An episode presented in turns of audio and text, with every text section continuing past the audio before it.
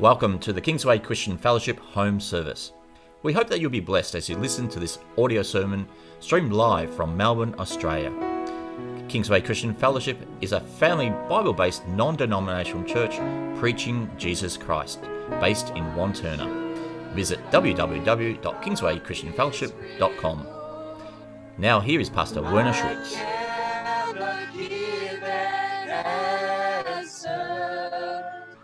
But this I know with all my heart, these wounds have paid my ransom.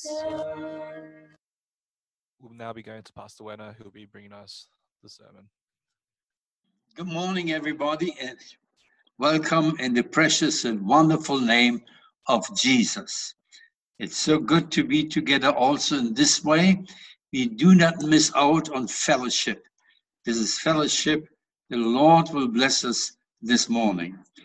And also, we have some greetings. A few days ago, we spoke with our dear brother in Limerick, in Ireland, and he said, give my regards, or our regards, he and his wife, to the church. And I would like to do it hereby. Greetings from our dear brother Malcolmson and his dear wife. God bless you all. Now this morning I want to preach on a very important things. Jesus was walking on the water. And let's read from Matthew chapter 14, the verses 22 to 36, and we read here, immediately he made his disciples get into the boat and go ahead of him to the other side, while he sent the crowds away. After he had sent the crowds away, he went up onto the mountain by himself to pray, and when it was evening, he was there alone, but the boat was already a long distance from the land, battering with the waves, for the wind was contrary. And on the fourth watch of the night, he came to them walking on the sea. When the disciples saw him walking on the sea, they were terrified and said, "It is a ghost," and they cried out in fear.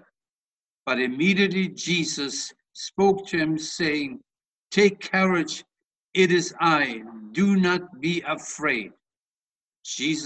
Peter said to him, "Lord, if it's you, command me to come to you on the water."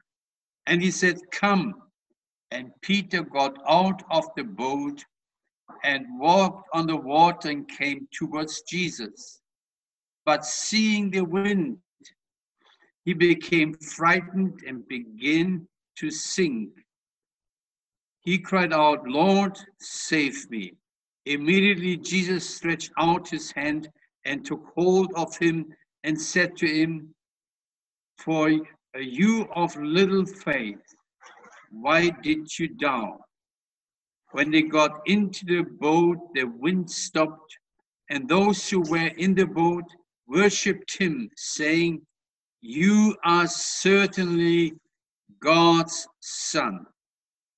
When they had crossed over, they came to the land in Gaza, in Gennesaret. And then the men of that place recognized him. They sent words into all the surrounding districts and brought to him all who were sick. And they implored him that they might just touch the fringe of his cloak. And as many as touched it were cured. Hallelujah. Hallelujah. Let's pray. Oh, Heavenly Father, we thank you for your word. And Lord, this is a special time we are together this morning. And Lord, I thank you that we know your spirit is here.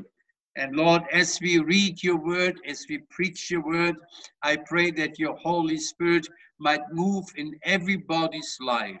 Hallelujah. Whatever it might be. Lord, I thank you that you will give me grace to speak the word. Give grace, O Lord, to listen to your word, and also give grace to act upon your word. Your word is so powerful, and we bless your wonderful name. Hallelujah. Jesus is Lord. Amen. Amen. Now, anything happened in the New Testament and also with Jesus can often see also as a prophetic event in one way or another. The Bible can also, we can see here, there's a prophetic line, what happened here when Jesus was meeting the disciples on the sea. There are only three groups of people in this, on this earth. And there is the church, secondly, Israel, and thirdly, the Gentiles. They're different nationalities, but there are no different races. And in these last days, I almost get a little bit angry when they all speak about racism and so on. It's a nonsense. There are no different races on this earth. God created all, and the Bible calls that what he created men or humanity. That's so important. And Jesus came and died for humanity. There are no different races. I heard about Ray Comfort when he was preaching in the streets in America somewhere, and he had hecklers. And I know our dear brother James and those who are going with him, they like the hecklers, because when hecklers are there in open air preaching, people will come and listen because they want to know what is going on here. And that gives attention to the speaker. Now he was speaking, and all of a sudden somebody said, "Where do the Chinese come from?" And Ray Comfort, as quick as he is always, "From China," he said. And that's clear. Now we are all the same race. There are no different races. Hallelujah. I have Chinese brothers and sisters, and I have people, brothers and sisters from anywhere in the world, as long as they believe in Jesus and be born again by the Spirit of God.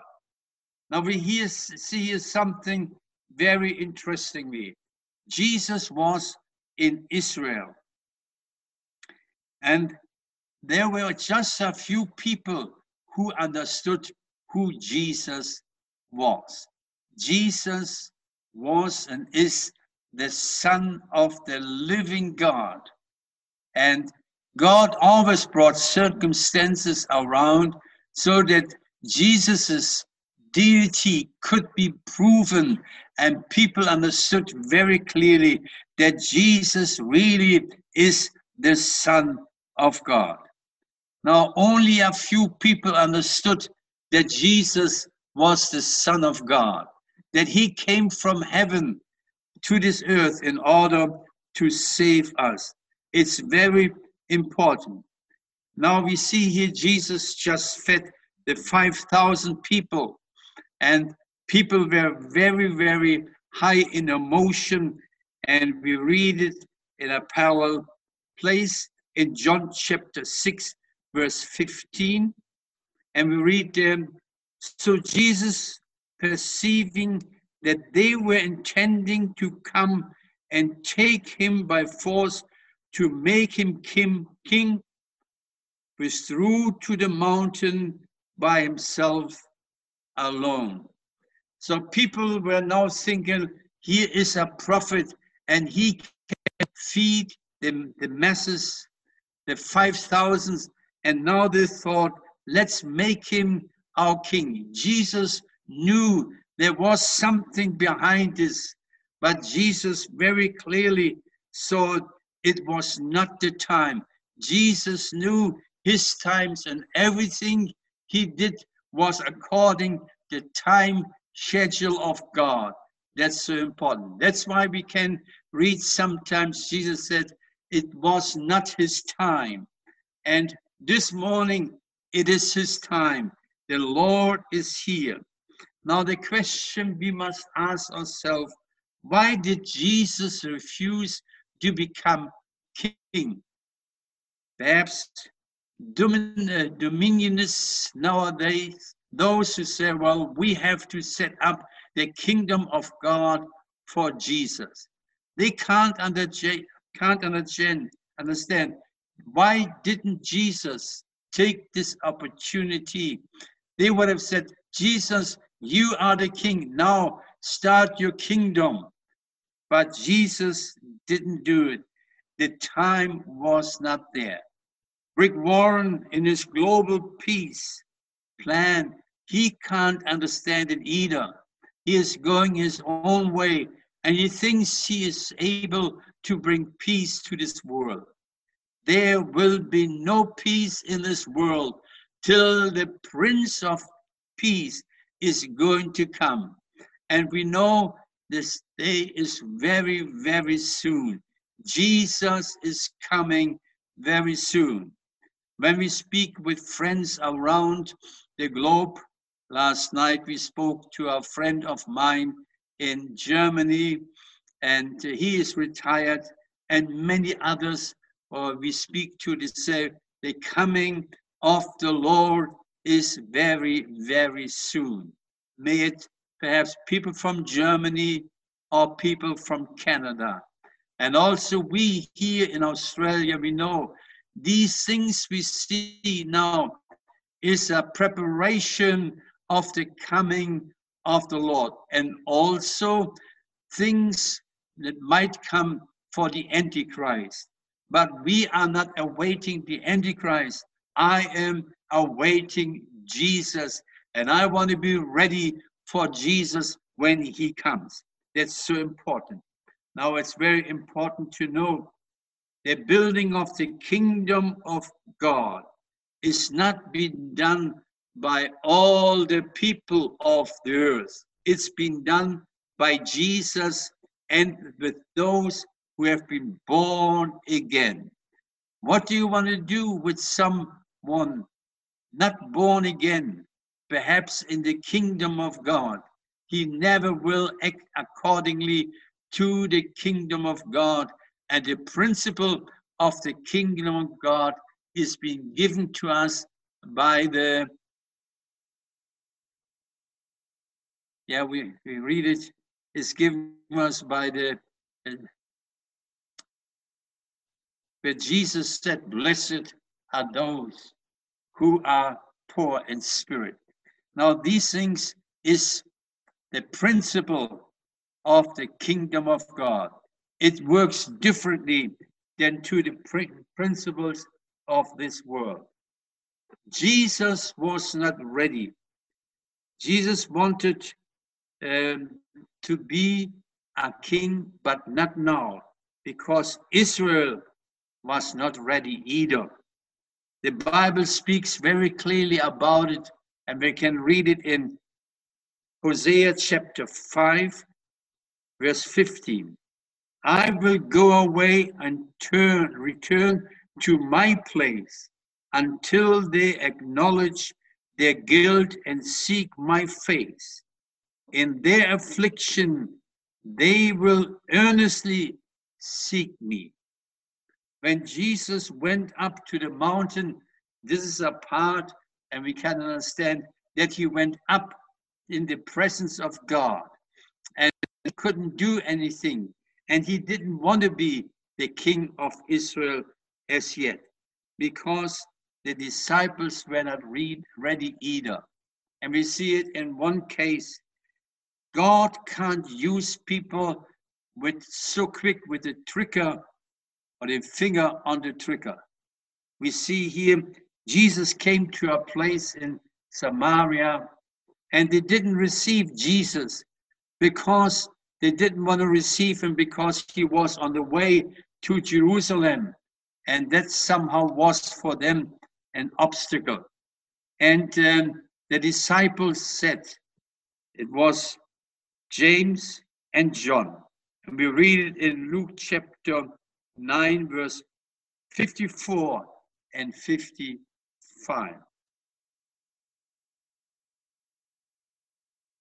We read it there.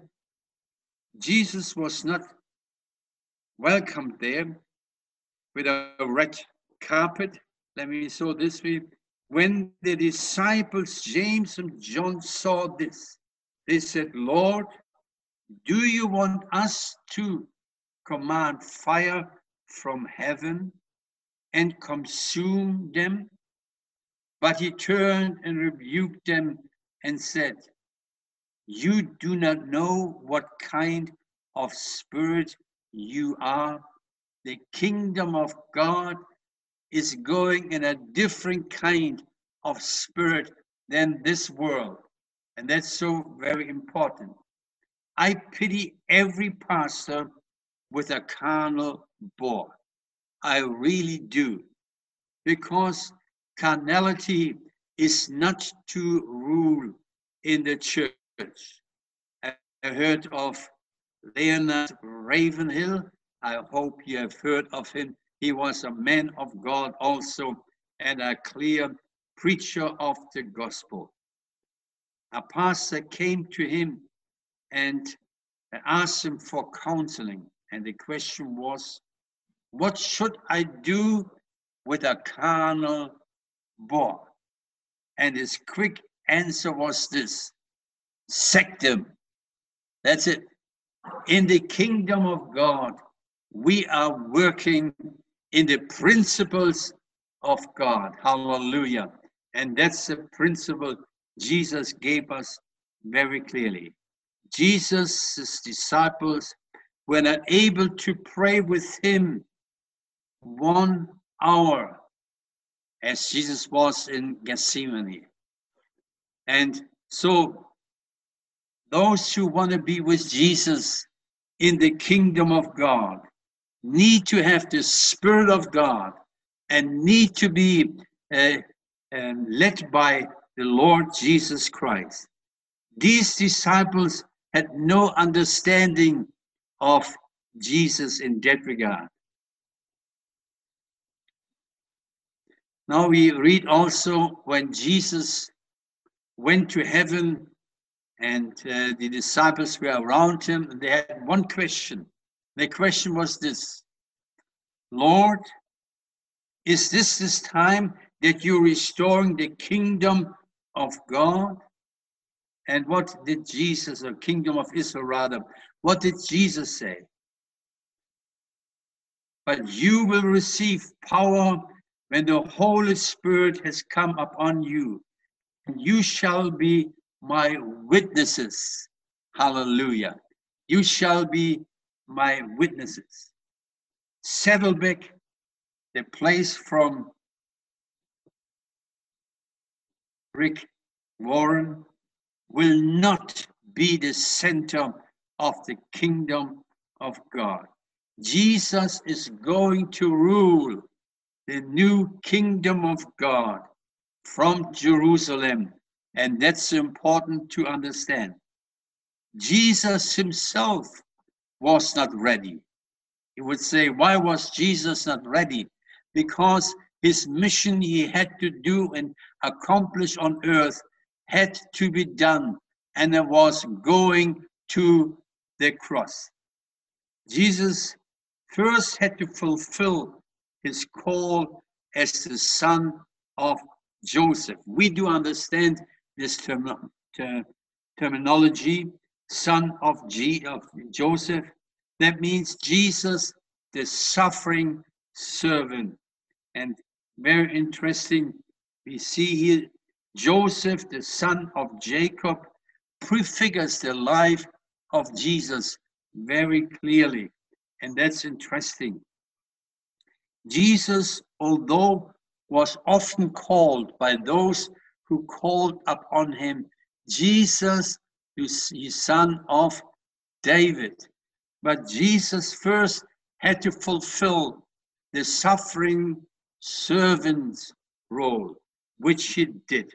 And Jesus was very clear in that. Now, Joseph prefigures the suffering servant, Jesus Christ.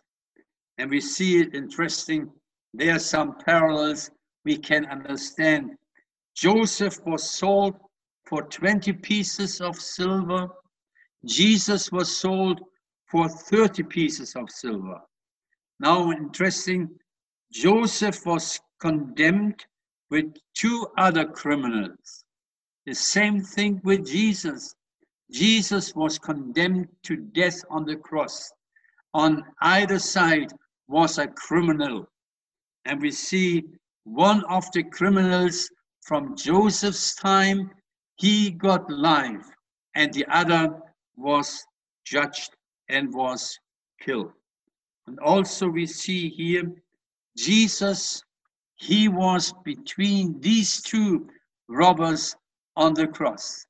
And one acknowledged very clearly and said, Jesus, remember me when you come into your kingdom. And Jesus said clearly to him, today you will be with me in paradise. Hallelujah. It's very interesting with Jesus, first the cross and then the throne. And it's the same thing with us as well. If we have to suffer, then we suffer with him, and we will also rule with him. Now, when Jesus returned and he saw his disciples on the sea and battling with the waves, Jesus appeared, and the disciples were scared because they thought this is a ghost. And Jesus said, do not be afraid. In verse 28 and 29, we can read. Peter said to him, Lord, if it is you, command me to come to you on the water. And he said, come. And Peter got out of the boat and walked on the water and came towards Jesus. Very interesting. Peter didn't do anything on his own initiative. He didn't get out of the boat, but he said, Lord, command me. He was waiting for a command of the Lord. The Lord said, come. And that's so important. When we do something, we need to have the command of Jesus. And here we see it was so. Now there were still 12 Jewish people in the boat. And we see here a very interesting development. Ever since Jesus went to his place, Israel and the church are somehow persecuted. And interesting, Israel is persecuted by the nations around them. The church is persecuted also by ungodly governments often, and we see very, very interesting. But one was there, and he was called out. And we all know what this means, the called out one. Jesus called Peter, come. And that's interesting. The church is the ecclesia. That means the called out one. And the day is going to come where Jesus will call out all his people, the church, and we will be with him and forever with him. Hallelujah. It's very interesting. And at no circumstance, at no time, should the church become the ecclesia. Now I want to explain the difference.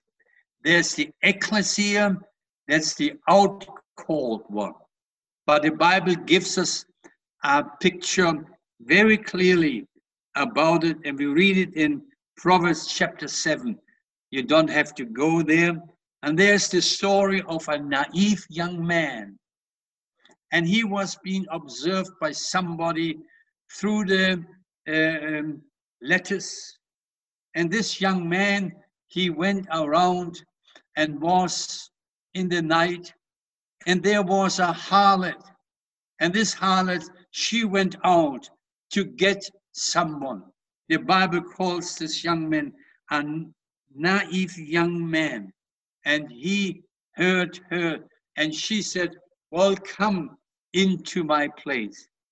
And that is very, very dangerous. The church never, ever will and should be called into something which is the harlot, and the Bible speaks clearly about it. And we know all our dear brother who was with us once, and he preached and he wrote a book. The book is being called A Woman Rides the Beast. Dave Hunt understood the story very clear. And that's what the devil is doing, to lure the church into the so-called great harlotry. And we must understand. Now Peter came back with Jesus. Where did he come back to? Into the boat. And when Jesus and Peter came to the rest of the disciples in the boat, there was one thing that was very important. And they said, when Jesus came into the boat, and he said them, you are certainly God's son. It was now clear, the things they saw before their eyes and what Jesus did, he must be the Son of God. And that's important. The revelation of knowing Jesus Christ is the Son of God. That is the gospel of Jesus Christ. Hallelujah. Interesting, when Jesus came at the first time, Israel was not prepared. But Israel will wait for the Messiah who is going to come after they have repented. And this day could be any time. And as we observe also the development in the Near East, we see clearly the time is near. Jesus is coming soon. Now we see him. He is the Son of God. And everyone who calls upon him, the Son of God, shall be and will be saved. And then they came to the other side. And we read something here, verse 35 or 34. And when they had crossed over, they came to land at Gennesaret. And when the men of that place recognized him, they sent word into all the surrounding district and brought to him all who were sick. And they implored him that they might just touch the fringe of his cloak.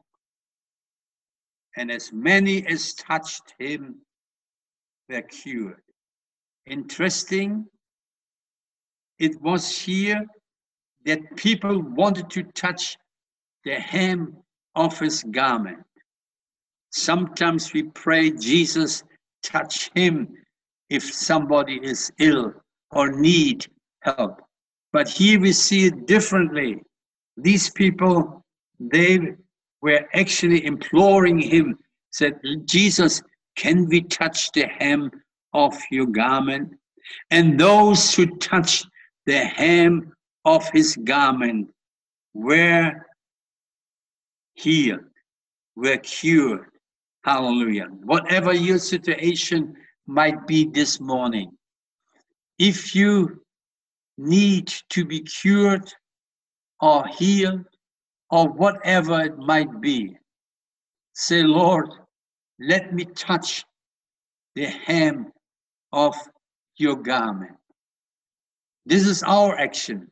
We must come close to Jesus and say, Lord, let me touch the hem of your garment.